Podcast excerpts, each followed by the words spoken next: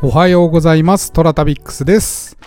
さあ、そろそろ週末に差し掛かっておりますけれども、いかがお過ごしでございましょうや。今日でですね、琴先生のマヤ歴、琴先生だって琴さんのマヤ歴なんか知らないけど、収録中もどんどん琴先生に変わってますけれども、琴さんのマヤ歴の方が最終日となります。この後私、琴先生に実際にマヤ歴診断をしてもらうので、そちらの方はですね、琴さんのマヤ歴ヒーリングの方で、ご機嫌マヤ歴ヒーリングというオーディの、配信がありますので、そちらの方で多分トラタビックスさんを、判定しました。判定っていうのは鑑定かな、しましたということで、出されると思うので、そちらの方をぜひぜひお聞きください。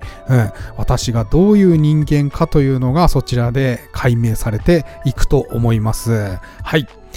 天に軌道があるごとく人それぞれに運命というものがございますなんだよそれ。この番組はフォロワー30万人、日本全国を旅するインスタグラマートラタビックスが、懐かしい街並みをご紹介したり、旅のよもやま話をすることで奥様の心の悩みを解決する番組でございます。てなわけで、毎朝7時に更新、私のインスタトラタビックス、今朝の1枚ですけれども、今朝はもう定番ですね、京都の貴船でございます。時はってーと、これが昨日のエナに続きまして、ゴールデンウィークに撮影した写真なんですが、先に貴船の、概略を言いますと、縁結びの神様が祀られている貴船神社。もうこれは男女多いですね。カップルがカップルとか、縁結びを求めている女性の方なんかが多いですけれども、貴船神社を中心としたエリアでございます。すぐそばを流れる貴船川は、秋の紅葉をはじめ冬景色や初夏の青もみじ、夏場の床、川床と書いて床ですね、など季節ごとに趣があり、多くの観光客が訪れますと。はい。私ね、床に全く興味がなくてなかったんです。実はですね、この5月の前にですね、床がちょうど京都に出始めた時に、京都のお仕事仲間の人や社長さんからはいろいろ聞いてたんですが、毎回その接待というか、ご飯をみんなで食べに行こうってなるんですが、初めてみんなで床に行ったんですよ。これが気持ちよかった。でね、聞いてたのは、床は夏場めっちゃ暑いよって。川沿いにもちろん作られてるんで、蚊とか虫がめちゃくちゃ多いと。だから、あんまりおすすめじゃないよ、実際はっていうのは、鴨川沿いのね、市場とかに床いっぱい出てますけど、聞いてたんですよ。だから、そうなんだと思って行かなかったんですけど、この床の出た時ね、これが気持ちいいですよ。虫がいない、まず。飛んでこないでしょ、蚊もいないしね。そしてね、ちょっと夕方、初夏ぐらいね、5月の初めとかはさ、ちょっとずつ暖かくなって、で長袖なんかも着ながら、気持ちいいわけ。床っていうかね、川沿いですからね、風がこうファーッと吹き抜けるところで、ビールをこうってなもんでね、でこう市場の大通りをの橋のところを見ると、みんなガヤガヤ通り過ぎたりね、それから床の上からね、もう市場の河原のとこですからね、カップルがね、こう間を空けて座ってるのが上から見えたりしてね、なんともいいですね、風情がありますねと、気持ちいいですねなんてことをね、話してて、最初に行った床が本当に良かったので、これはいいなってちょっと思ったんですよね。でこうみんなで気持ちいいねなんつってたらね、プワーってこうね、鴨川をですね、下って走っていく、何歳かは全く見えなかったんだけどね、男の人が走ってくの見えたんですよ。でその本当に一寸置いてですね、待てこらーっつって待てこらーっつー声が聞こえて、食い逃げでした食い逃げ見たことあります待てこらーっつって捕まえてーって言ってたらね、その間を置いてカップルの男性のね、3組か4組ぐらいの男性の方がね、すくって立ち上がって、みんな一斉にその男に向かって走り出したんですよ。ファーっつってそしてね、また一寸置いてね、今度ね、警察が走ってくんですよ。これが面白かった。めっちゃ、ファーってみんなね、すくってたって、パーって走ってって、で、こう、警察パーって走ってって、で、その後ね、3名ぐらい警察がね、なんか懐中電灯でね、なんか、照らしながらね、川を見ながらね、見回っていて、で、最終オチが、捕まって戻ってくるっていう。めっちゃおもろかったよ。捕まった宇宙人のような格好をしてですね、連行されていくその男と、その捕まえた女の人とね、こう警察に戻っていきまして、でその気持ちいいカードを見ながら、初めてね、食い逃げ見たと思って、でその市場の通りに出て、ポント町に交番がありますから、ポント町の交番見たら取り調べ受けてました、その男。もう、なんかちょっとね、オチがあって、ちょっとなんだこれと思いながら、まあとにかくね、その床がめちゃくちゃ良かったんですよ。それで、ちょっと味を占めたもんだっちゅって、ゴールデンウィークの時に、貴船に行った時に、まあ床行ってみようや、ちゅうことで、床に行った感じでした。うん。よかったね。ただね、床作ったぐらいでちょっと値段はないんじゃないみたいな気はしますけど、なんかレトルトのものを温めた程度の料理でね、なんか1500円どころじゃない、2000円とかさ。で、本ちゃんのやつになるともう5000円から1万円の懐石料理とかになるからね。いい場所だとね。なんかちょっとそこまでかっていう。そこまで取るみたいな、感じは、少ししてますけどね。まあ、貴船側からするとこの時期しか稼げないみたいなのあるかもしんないけど、まあでもちょっと、法外な価格設定じゃないのみたいのは少し感じました。はい。ただまあ、ね、下に川が流れながらその上でご飯食べるっていうのはまあいいもんですよ。貴船の神社の方はまた別途あげたいと思います。まあ有名な階段のところとか、あと奥社なんか行くとね、でっかい木生えてたりとかねしますけれども、貴船神社はなかなかいいですね。床は僕はまあ貴船さんよりもちょっとお値段乗るぐらいの、鴨川沿いのね、床の初夏の季節が本当にいいということでございます。暑くなってからとちょっとしんどいと思うよ、8月とかは。はい。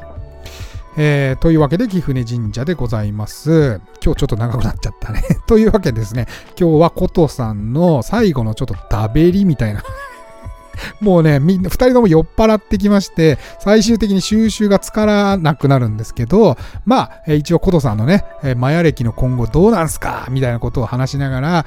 今後、私の占いの方に入っていきます。占いっていうか、歴ね。私の歴を鑑定していただいた話に入っていきますので、もう少しね、マヤ歴って、こういうもんなんだっていうのが分かりやすいかと思うので、ぜひね、ことさんの、方もチェックしてください、この後。はい。というわけでお聞きください。わかりました。はい。じゃもう値段。何こうちょっとね、斜めにボールを投げたいなと思って。ことさんがそこに重きを置いてるという。はい、まあ、つまりだって商売とか仕事にしてるってことは、はい、人に広めたいみたいなモチベーションがあるじゃないですか、はい、そこは何なんですか。私は一番根っこのとこにあるのは、はい、私は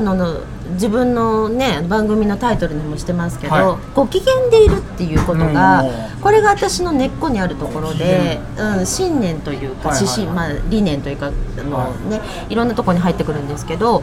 ご機嫌って最強だと思うんですよ。いやもうだってもう琴さん今日来た時すげえピンクで来たからご機嫌の象徴みたいなのが来たなと思ってもうそれだけで癒されましたからね。もうご機嫌が歩いてきたと思って。そうなんです、はい、本当にそう、はい、そうなんです。でそのだからご機嫌でいる、うん、でもただご機嫌でね、うん、浮かれてるみたいなご機嫌も私大好きなんですけど、で一番自分が居心地がよく、うん、本領発揮の状態で入れて、はい、ご機嫌な状態でいると、はいはいはいはい、人ってねめっちゃくちゃね乗るんですよね、うんうん、それこそ生きててよかったとか、うん、なんかそのぐらいの心が震えるっていうのかな、うん、響くっていうか、はいはい、そういう風ななんていうかな思いがいっぱい出てくると思うんです、うん、だから私このご機嫌な状態でいる心持ちになったりとか、そういうのを伝えたくて、うん、でそれにマヤ暦っていうのがすごくぴったり合うので、うん、なので私にとったらツールです。だからマヤ暦って、うんうんうん、で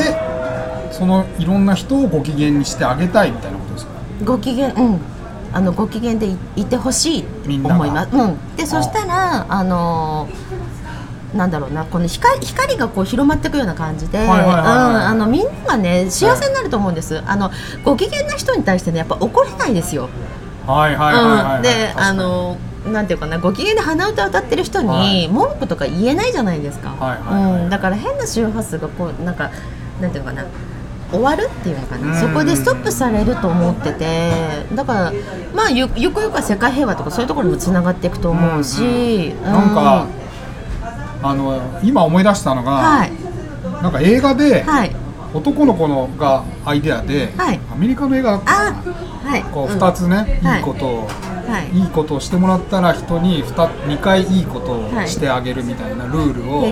い、そうそうそうそうそうです、うんうん、なんかそれとちょっと近しいかもしれないですね、うんうん、だからまず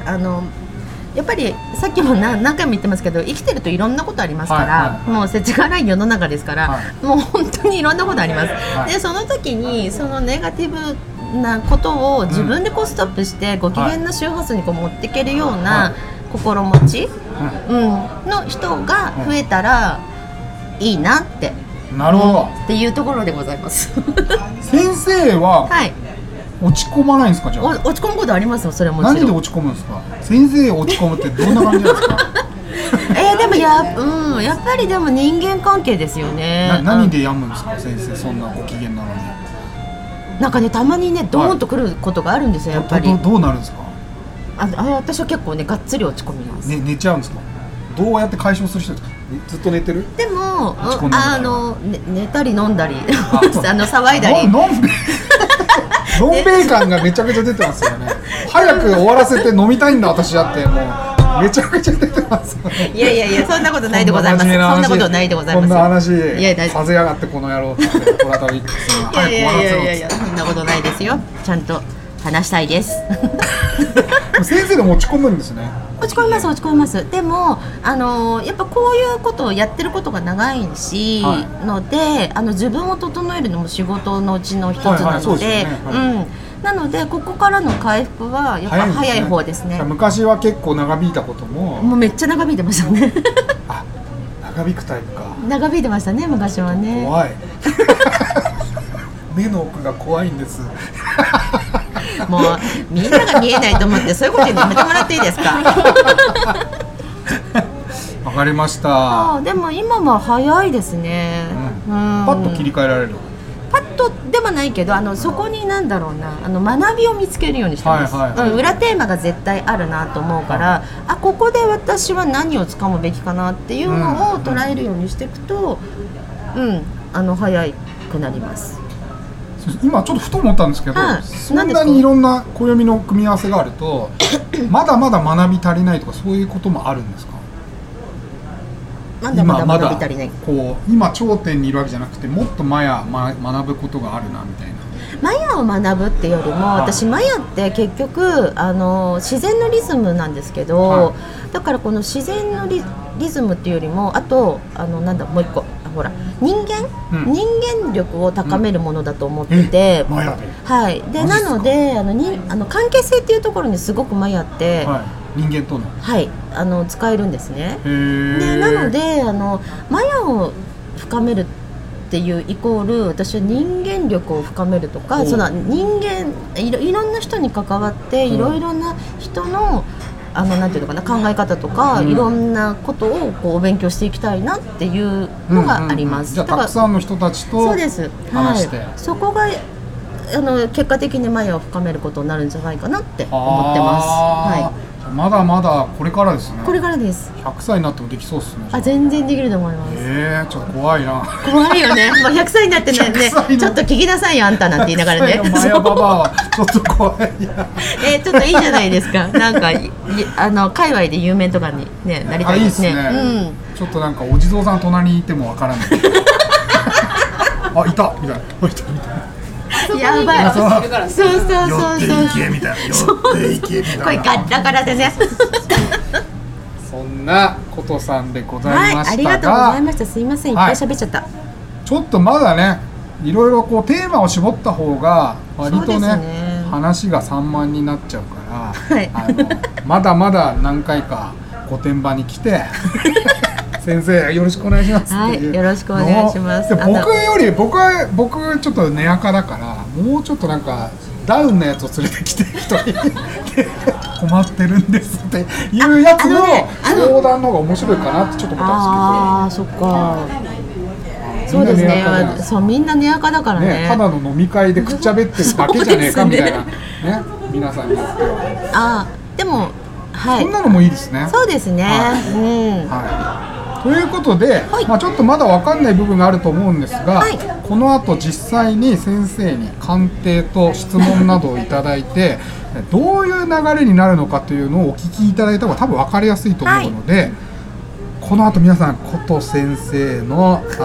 マヤヒーリング、ご機嫌マヤレキヒーリングの方でお楽しみください。ありがとうございます。トラタビックスはもうここまでで終わりでございます。もうなんかもう疲れてませんか？あれちょっとおかしいね。よくわかんない言葉がいっぱい出てきて。そうですね。ごめんなさい。疲れてはいないです。本当ですか？楽しみにしています。